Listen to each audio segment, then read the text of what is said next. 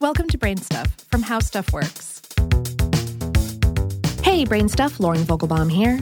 In magic industry lingo, magicians' assistants are called box jumpers because to the audience, that's all the lovely assistant appears to do. She's there to distract the audience, you know, look pretty, smile big, and wave her hands around, then pop out from the padlocked box precisely when the magician says, Ta da! But magic insiders know the real story.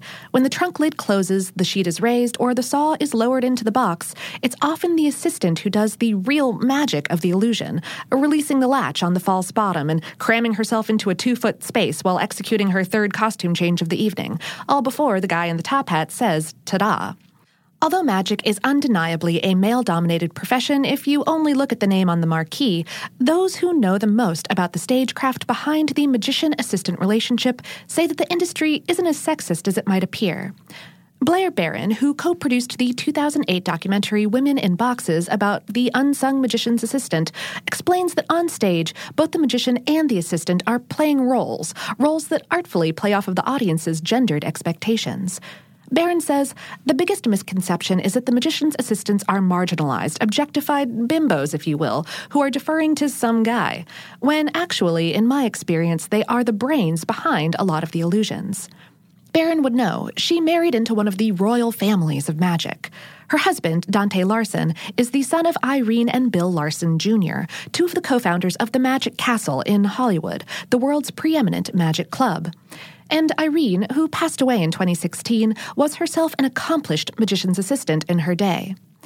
Barron says that Irene and her generation of assistants doubled as the business brains of the operation, keeping track of finances and booking appearances. And although they played integral roles in both the planning and execution of illusions, these old school assistants never wanted to steal the spotlight from the magician, often their husband, by billing themselves as equal partners modern magician's assistants see their roles a little differently. Hannah Lynn Wagster is half of the South Carolina based duo The Wagsters Magic and Illusion, who perform a weekly show at the Carolina Opry Theater in Myrtle Beach, South Carolina. Hannah is still primarily the one who gets locked in the boxes, but says that she and her husband Brandon are very much equal partners on and off the stage.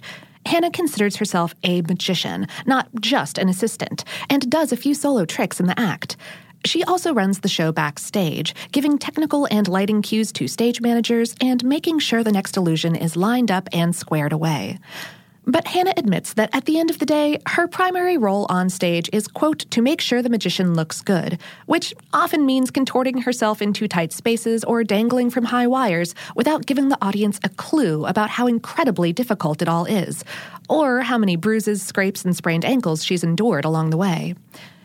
Despite her husband's efforts to give Hannah equal billing and equal credit on stage, the audience often can't see behind the traditional magician assistant divide.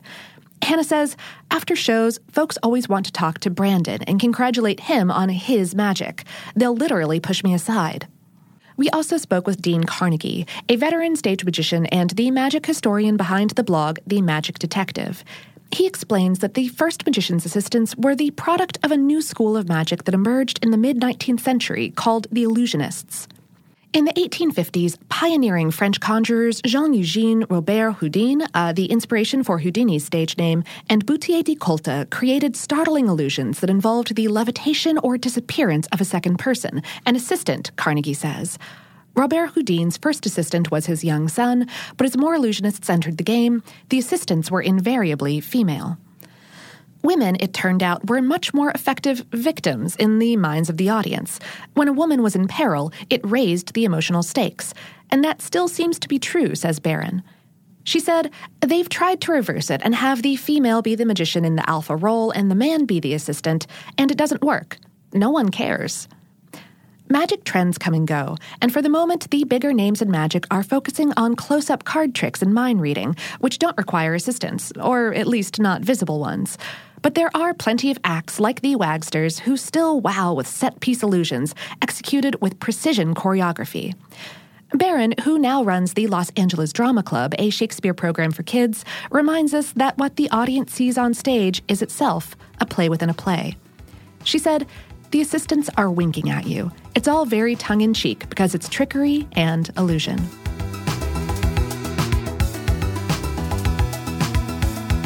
Today's episode was written by Dave Roos and produced by Tyler Klang. Brainstuff has merch now. You can get phone cases, tote bags, and of course, t-shirts. Every purchase helps keep the show going and supports us directly. You can find all that stuff at teepublic.com slash brainstuff. For more on this and lots of other tricky topics, visit our home planet, howstuffworks.com.